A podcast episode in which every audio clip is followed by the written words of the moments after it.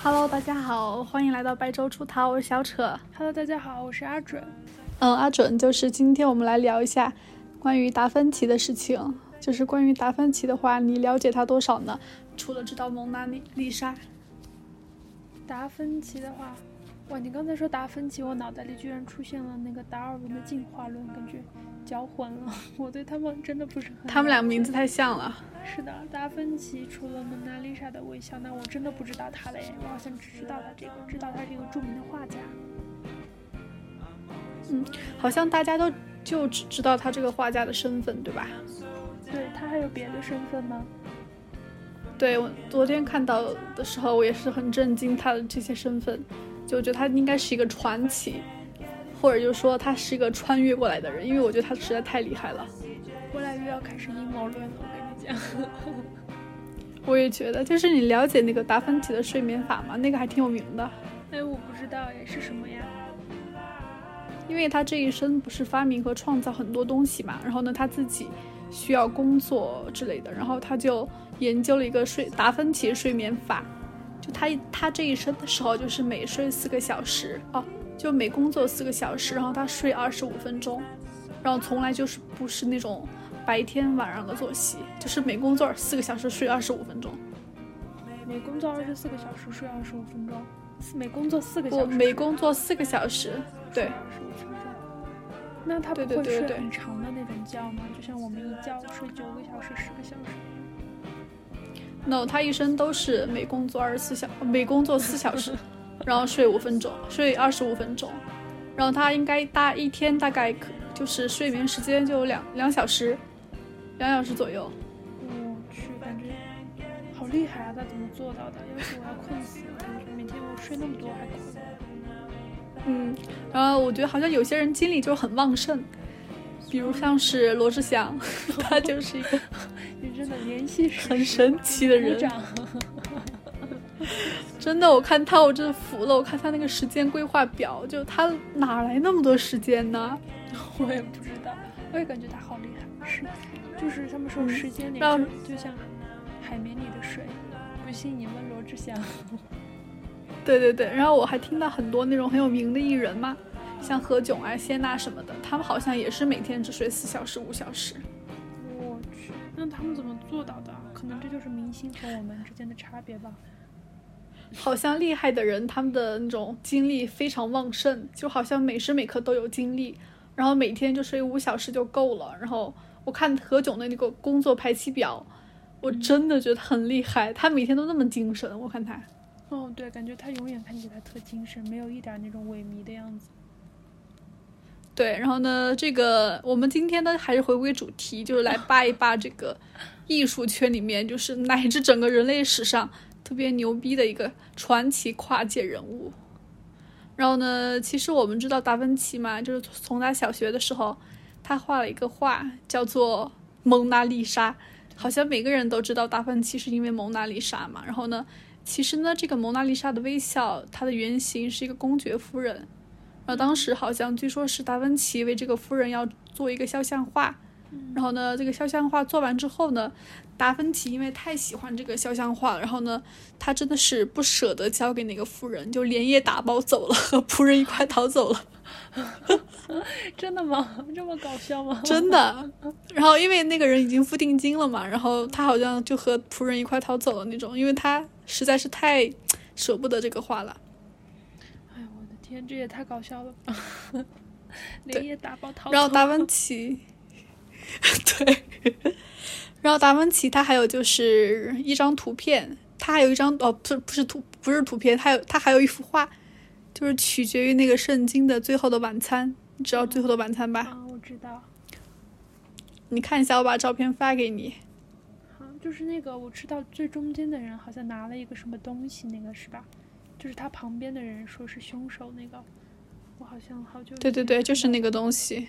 嗯，对，这个东西其实也是也是他画的，但我们可能都不太知道这个东西是他画的嘛。哦，我只知道这是一个名画，不知道这居然是达芬奇画的。对，然后这幅画的话，它是在一个墙壁上，这个墙壁呢，在一个修道院里面，是叫米兰格雷。然后它的这个构图就是说，就是人就是好像是前人最后晚餐围桌而围桌而坐的格局嘛。然后呢，耶稣坐中间，然后呢，门徒排成一排，然后呢，就是把十二个那种震惊、愤怒、激动、紧张那种表情，就表现的蛮淋漓尽致的。嗯然后呢，就是说我们来说一下，就是达芬奇他的绘画天赋到底如何吓人。达芬奇老师嘛，他其实是嗯绘制过一个叫《基督受洗》的一这样一幅画的。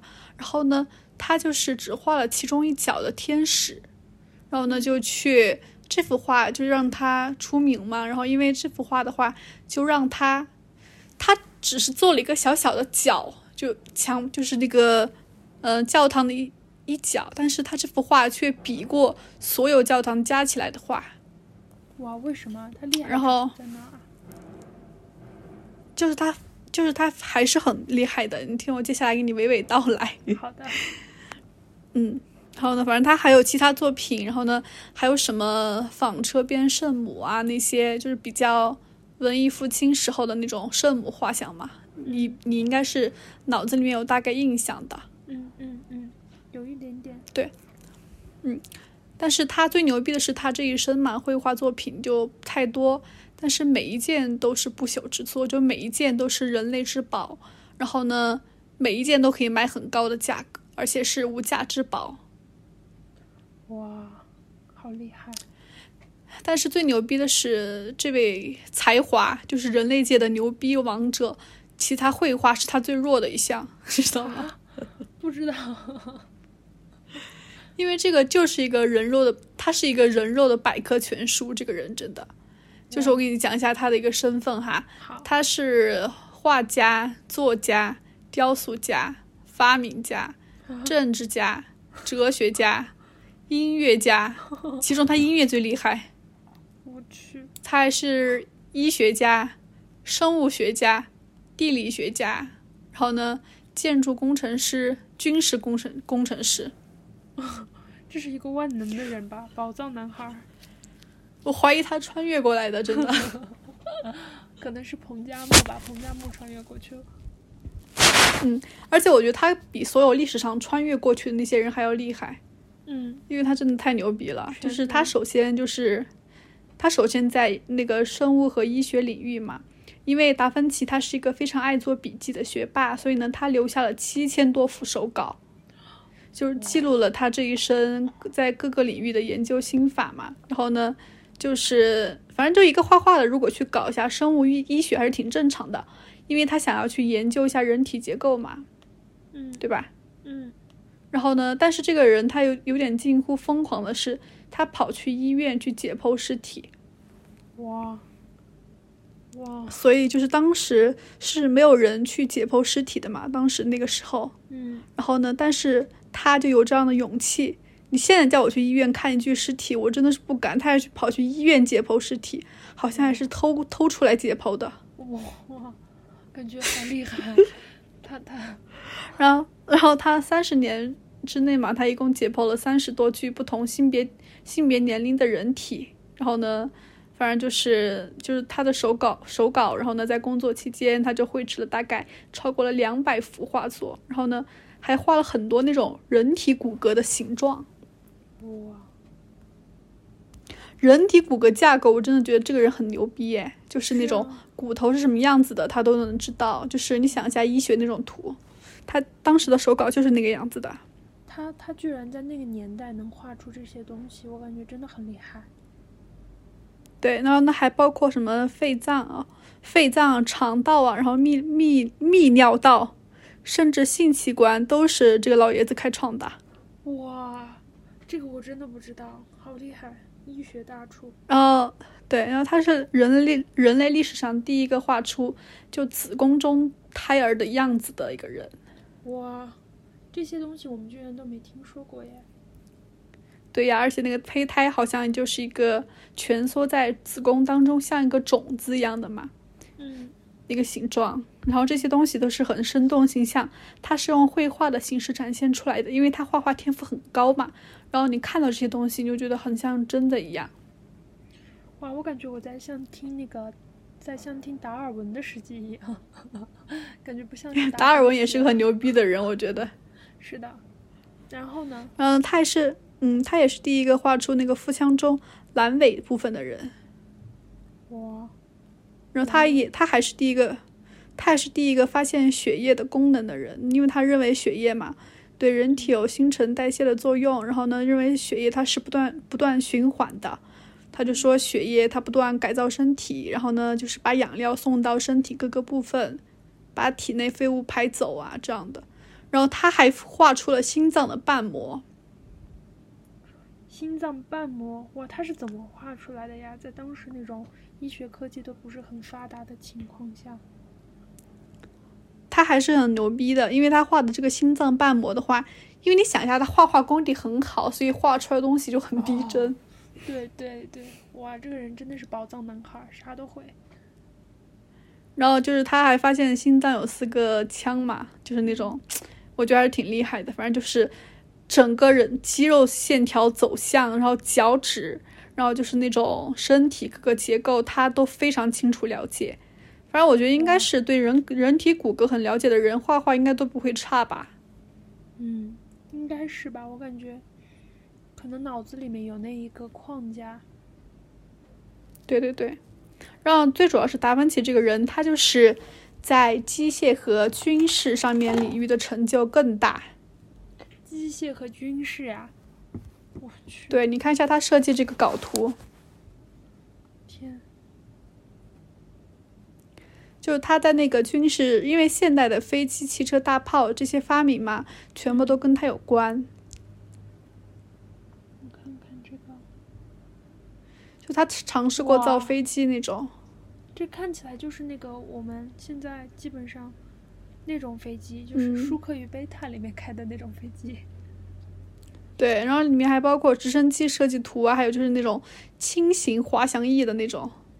哇，好厉害啊他！为什么我们在其他领域都没怎么听过他的名字啊？可能是那时因为其他可能名了。可能其他领域就是有比他更厉害的人吧，就他们只专攻一个领域。哦，是的，是的。然后在一一四九零年的时候嘛，达芬奇他就将那个什么自动变速箱的概念就绘制到绘制到他的这个草图当中。就他这些草图都是在一个博物馆当中可以浏览展览。哇，他应该有一个自己专门的博物馆吧？好像是有一个博物馆专门收藏他的所有手稿，因为他手稿实在太多了。太厉害了，太厉害了！就我知道，这我终于知道这个人为什么每天只睡睡两小时，因为他真的时间不够，真的，真的而且那些图纸上面，图纸上面嘛，还有什么乐器啊、闹钟、自行车、照相机、温度计、烤肉机、纺织机、起重机、挖掘机，我真的怀疑他穿越过来过来的人。我去，他一个人研究出这么多东西，我感觉，感觉可以跟爱迪生有的一拼了。他真的，对，爱迪生其实他的故事也很扯，就是爱迪生传说中就是一个特别坏的商人。哇，真的吗？我们听真的真的我我们后一些正面评价。嗯，等我们后这么么实验做了两千次，然后那种对吧？嗯，对，对，其实他和特斯拉就是有一段有一定联系的。我们讲到特斯拉那个专题的时候，再好好说一下他们两个之间的故事。好的，特斯拉也是个非常牛逼的人，我觉得这两个人可以称为史上神话了。我再也找不到比这两个人还要牛逼的人了。我也觉得太厉害了吧也。然后呢，他还绘制了第一款人形机器人，就与木木头有关的。鲁班呢？鲁班大师。不知道，就是他想到用那种齿轮作为那种驱动装置嘛，然后呢有两个那种机械杆齿轮，再有一个一个圆盘齿轮结合的那种形式。嗯，关键这个机器人还能动，就是头部的话可以转动，还可以开下颌那种。哇，好厉害！啊，好吧，我们不是前期说到这个人就是搞了一些机械方面的领域有所成就嘛，他在军事方面也很厉害，就他包括设计什么机关枪，机关然后枪，那种，对这也太夸张了。而且而且他这个图稿就他这个手稿看着很像机关枪，还有什么那种就是那种子子母弹呀，就是军用降落伞之类的，就那个降落伞就看着很像降落伞。嗯，还有什么潜水艇，我真的怀疑到穿越过来的。我去，这他居然然后是达呢芬奇这个人，对我跟你讲，我真的觉得现在历史上我们真的可能就是以前就是有过文明的，我现在真的是强烈怀疑。我们在讲那么多期内容之之后，嗯，然后我们再说一下他的第三个领域嘛，他对天文和物理方面的领域也非常也做了 非常大的贡献。天哪，这个人，就是他，他首先就认为地球不是太阳系的中心，因为当时大家都都都认为是日心说。嗯然后呢，他又说，其实它不是宇宙中心，它是一颗绕太阳运转的一个行星嘛。然后呢，还把这个图稿画了出来。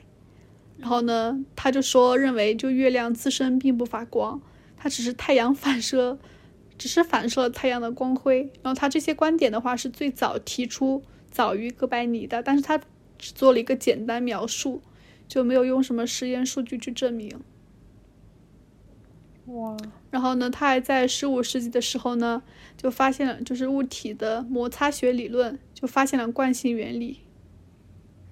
惯性原理也是他发现的。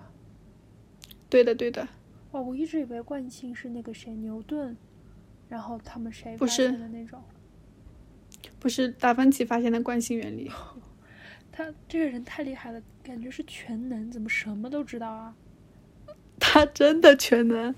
然后呢，就是他应该是龙抬头的那种，两岁一岁龙抬头吧？哦，不是，可能在他娘胎里面就龙抬头了。我去，真的是天才。，对。然后他还在他的那个手稿当中生动的描述了一个东西的威力，说的是那个东西从地下爆起，就使人在无声的气息中突然死去，城堡也遭到毁坏。然后呢，看起来似乎空中形成某种某种强大的破坏力，就人们推测可能是原子弹之类的。我去，原子弹，他但他这个描述应该就是原子弹或者地雷啊，或者这种东西。对，然后他还研究过很多力学问题，就严格确定了力矩概念，就是我不太知道这个概念哈，嗯但是反正就是也是很牛逼的。然后再来说一下他，呃，下一个成就吧，下一个领域的成就，就在地质考古这一块。地质考古，嗯 你是认真的吗？对，就是地理方面的。我感觉你等会儿要讲的关于他在体育上面的 成就。就是他就首先发现了，就是高山当中有海中的那种动物化石嘛，然后呢就推断出了地壳在运动，然后呢也指出了地球上洪水的痕迹是由于海陆变迁的一个证明，然后呢就是他就在那个麦哲伦环球航行之前嘛，他就计算出了地球的直径为七千余英里，我去，他怎么计算出的呀？用数学呀，他数学方面也很好。太害怕了，这个人。对，然后下一个方面就是在水利工程方面。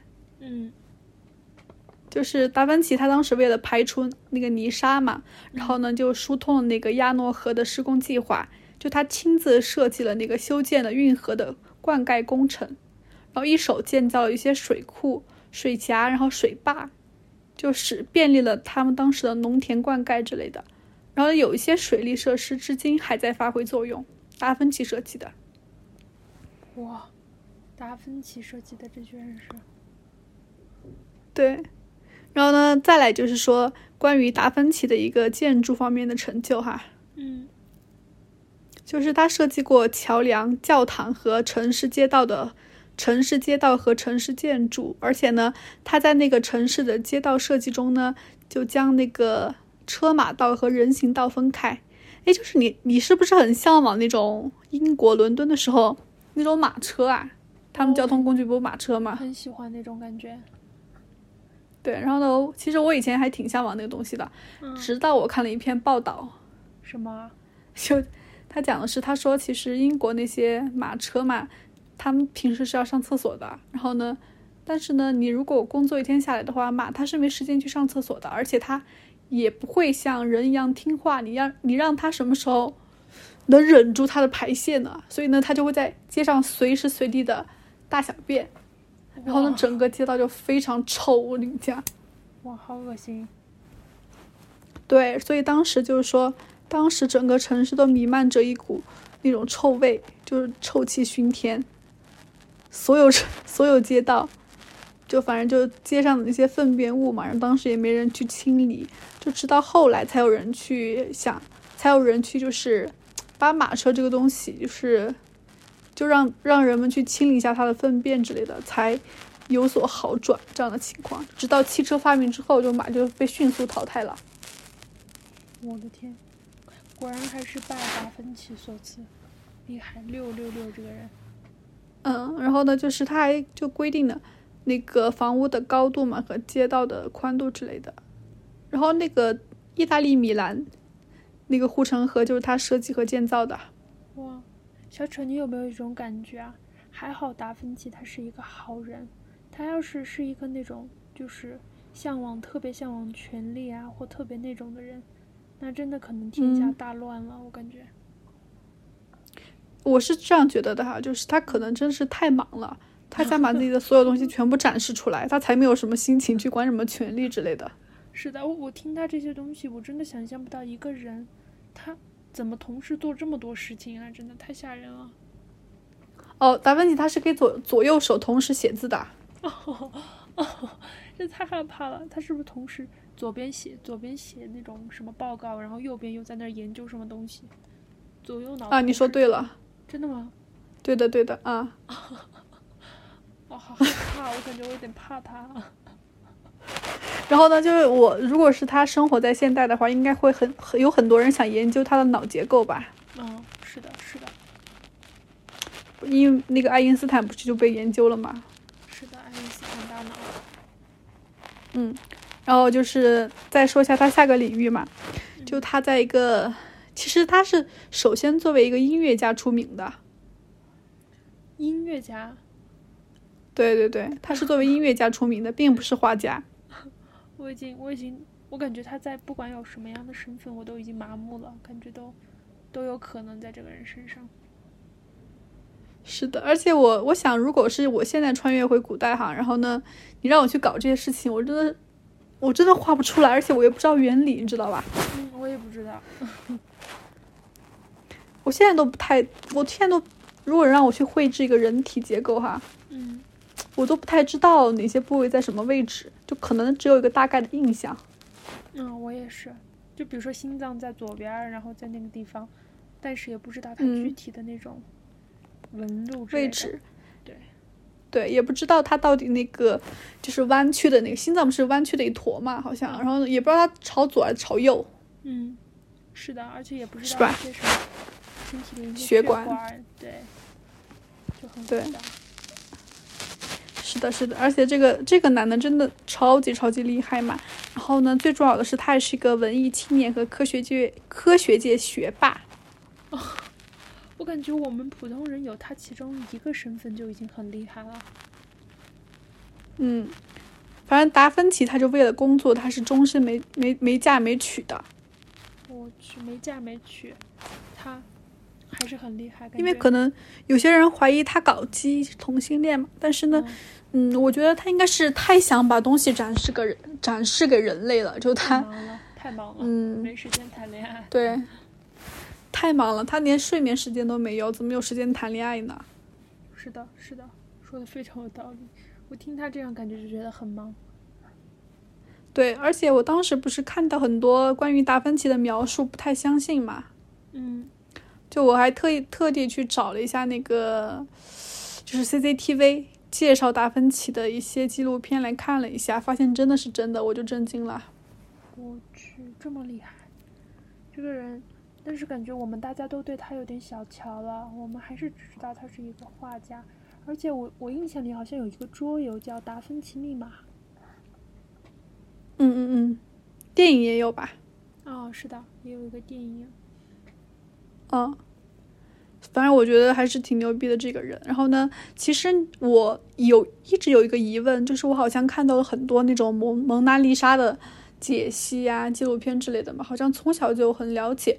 但我一直不太确定它到底好在什么地方，你有这样的困惑吗？就是那个若有若无的笑，而且小丑，你知道吗？达芬达芬奇他画的蒙娜丽莎的微笑不止一幅，他画了两幅，嗯而且这两幅是有一嗯点区别的。嗯所以大家很多人看到另一幅的时候，就是背景的区别，就是它背景嗯有一点区别。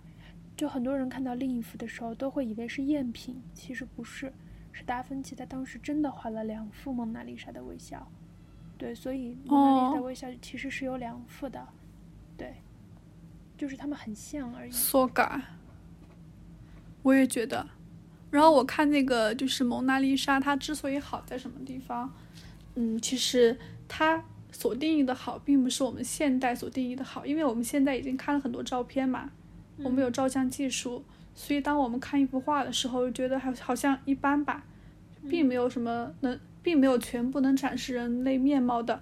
但是你想一下，当时是在文艺复兴时期，大部分的画都是壁画以及那种很浓油画之类的，嗯就并没有那种很真的一幅，嗯，就很很写实的人类画像。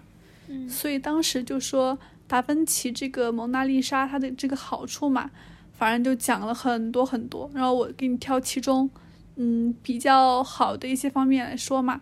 第一点就是说他的画作，就是能让人物有那种在镜子当中的立体性，就是他的那个绘画技巧，就是就是在对一些对一些人物的那种轮廓的边线处理上呢，它的边线是很模糊的。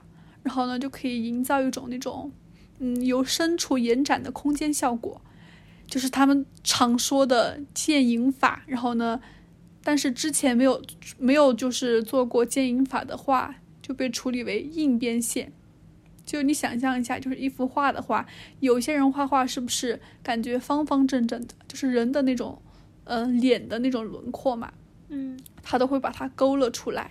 然后，但达芬奇的话，他就用了一个渐影法，有点像素描吧，渐嗯影，借影渐影法法是什么呀？嗯就渐渐就是我可能发音不太标准啊，就是那个渐渐渐渐的渐渐影法啊，渐影法。啊，它是干什么的呀？就是说，渐影法的意思就是近处的物体的颜色会显得很明亮，然后呢，远处的话对比很弱，而且呈灰蓝色，这样会增增大整个作品的空间感。哦，就跟咱们视觉的感觉一样，是吧？就比如说我们集中精力看一个东西的时候，周围的东西好像就会嗯虚化一样。嗯，有点像大光大光圈、小光圈那种感觉。啊，是的。嗯，然后这个方法还还被称作色彩透视和空气透视，这两者都是达芬奇所发明和记录的嘛。然后呢，当然在那个蒙娜丽莎当中呢，就很好呈现，就在近处的物体就画的非常清晰，反正我觉得还挺牛逼的。是的。然后呢，还有一个还有一个蒙娜丽莎的好处的第二个比较有意思的解释就是，这个东西其实是关于人性和一些宗教学、神学有关的。就是说，我们先抛弃那些很迷幻的解读哈，然后看一下我们为什么那么在意一个微笑。就其实我们现在很难以理解，就为什么在五百多年前，就是欧洲的画家们会非常忽视人类的那种很丰富、很丰富的面部表情，就是他们去塑造塑造那种很麻木啊，然后很漠然那种脸。嗯，就是你你如果站在当时的那种情情情形下看嘛，因为他们就是在一个黑暗世纪当中，然后呢，绘画主要是用来塑造那种庄严的宗教神像的，然后呢，在那个人那个年代的人们呢，绘画就有一个非常重要的面部特征，第一是目视远方，第二是面表情非常的庄严，嗯。这样的绘画风格也延续到了中世纪嘛，嗯。所以当时人们的脸上是没表情的。然后呢，达芬奇这个时候呢就打破了一个观念限制，绘制了蒙娜丽莎，然后呢就显得使得蒙娜丽莎在画中目光柔和，面带微笑，然后呢展示前所未有的人性。但当时这一点就是宗教主义并不想看到的，嗯，他就很而且是禁忌。哇，他就突破世俗的那种，去对，其实我觉得可能，对，可能我们今天理解不了，因为我们今天见了太多的就什么素描啊之类那种比较真真的人像，还有照片、视频嘛。但是在那个时候，你想一下，以前人们是从来没有见过有人可以把人人的一个样貌完全搬在一个画上，然后从而让大家看清楚。你像我们中国人，如果去画画，不是用毛笔在那画嘛？对，用毛笔画，你就是真的完全就看不清楚，就看不出这个人长什么样的。对，我明白，就是我们看到那些皇帝的画像，其实真的就感觉差不多，所有人长得一模一样。嗯，就是一个模。包括什么？包括《清明上河图》不是绘制了很多那种，呃，绘制了那种民间生活，但是他们只是稍微就稍微就是大概临摹了一下那种生活，并不是很细致的，完全像照片一样的呈现在人们面前。对，是的。嗯，所以当时这个达芬奇这个画嘛，还是有一点突破 突破世俗观念以及就是创新的一个概念。嗯，然后呢？他这个画就是为了追求更加真实的表达效果嘛，他就反复修改这个画，修改了很多很多年。最后呢，我们现代用 X 光证实，它这个油层达到了二十层以上。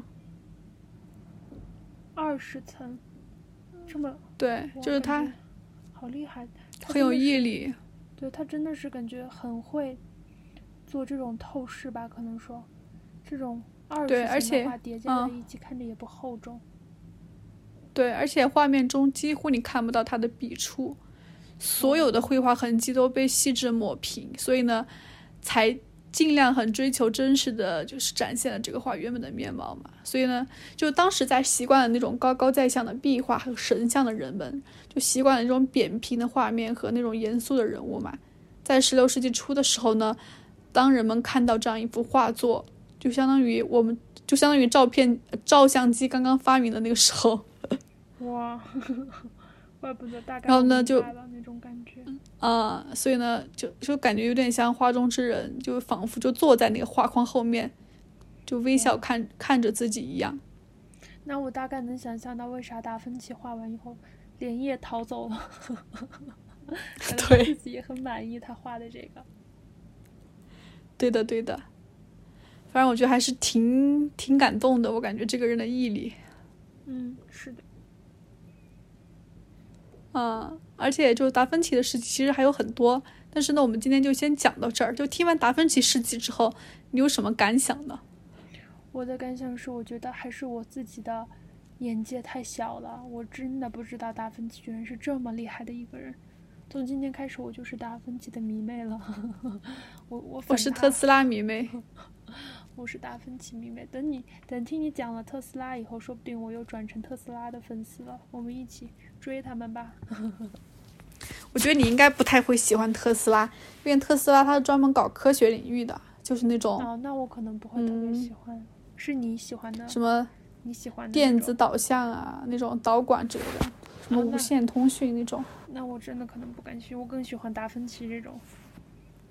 达芬奇真的很牛逼，他还是个画家，画家真的很牛逼。我现在也很喜欢画家，因为我觉得明星就已经就设计师。嗯嗯，我也觉得很厉害。嗯，我现在觉得有才华的男生真的好棒啊！我以前怎么没注意到这一点呢？真的很棒，可能你以前，主要是你以前可能只注意颜值，长得很帅的那种，对就够了。而且我现在好喜欢有才有才华的男生啊！我要死了。我我觉得我真的 get get 到我我真的 get 到你的点了。高晓松，高晓松我也挺喜欢，就那种就是会弹吉他，然后就是会画画，或者就是会滑滑板，反正就是那种感觉让人眼前一亮的那种感觉。就我觉得是那种在某一方面让我们很崇拜他，就这种这个真的很吃我。我现在也被这一点吃到吃吃到了。你不喜欢扎苏吗？对，扎苏也很厉害。扎苏真的很厉害，我跟你讲。逆苏是什么啊？逆苏就是说，现在有一些女性嘛，就是比较 man，你知道吧？但她们又不是同性恋，她们就喜欢把那种小说主人公，或者就说自己意淫的一些对象和电视剧人物，把他当成女性化来看待，但是又是个男的。哦。糟糕，感觉真的是有点难理解。零八后的世界，对呀、而且他们就是有一些还会去磕一些动漫中的 CP，把一些完全不相关两个动漫的人物组合在一起，剪辑成各种视频。我去，这么溜吗？我今天还看到一个，跟你讲一个特别搞笑的。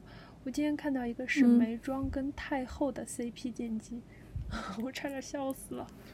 沈眉庄跟那个，哎，我觉得那个圈子里面有很多这样的东西，你都想不到这两个人会在一起。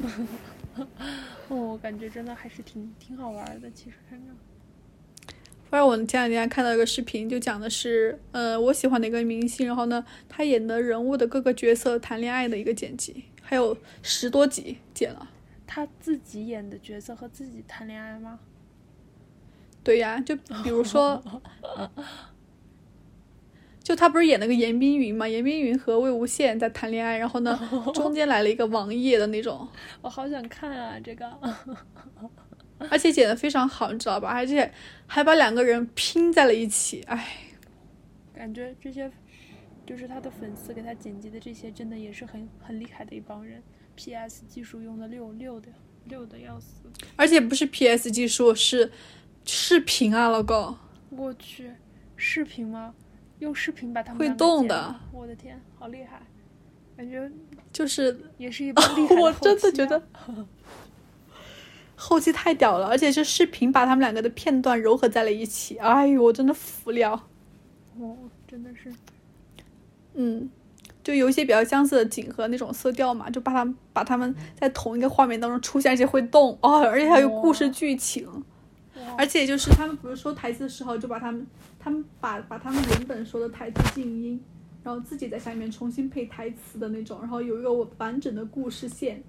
今天才看了一个他自己的角色自己角色谈恋爱的一个有有七集吧，七集的一个小小型电视短剧，讲的就是讲的就是两兄弟爱上了一个人，然后一其中一个兄弟是杀手，另外一个因另外一个人是那个杀手的弟弟，然后呢，这个王爷从小把这个杀手领进他家，他家栽培他嘛。然后呢，但其实这个王爷是这个杀手的杀父仇人，但这个杀手一直都知道。后来呢，那个杀手遇到他弟弟以后呢，也把他弟弟带进了王爷府，但他弟弟爱上了这个王爷。我啊啊！我感觉我的世界是乱的。哎呀，我跟你讲，你真的是进入这个东西，进入这个圈子之后，你会发现看完了电视剧还有那么多可以看的，真的是要磕死磕死自己。我好喜欢那种感觉，就是沉迷在一个电视剧里出来以后，还有很多其他的周边可以看，好爽啊！感觉对而且过瘾。还有还有爽文给你看，我去，我知道爽文就是看起来真的很过瘾的那种小说嗯，也不是小说，就是那种哇。我不知道怎么解释这个。我我我我觉得我现在入了一个神奇的世界，就那种有那种可以触达你的爽点、嗨点、痛点的那种那种东西，哇，还有虐点。就是他们会有一个楼嘛，就建造了一个，就是眼神品析，你知道吧？眼神吗？就会去，就会去把小说当中的一段对话和就这个人物演的那个动图，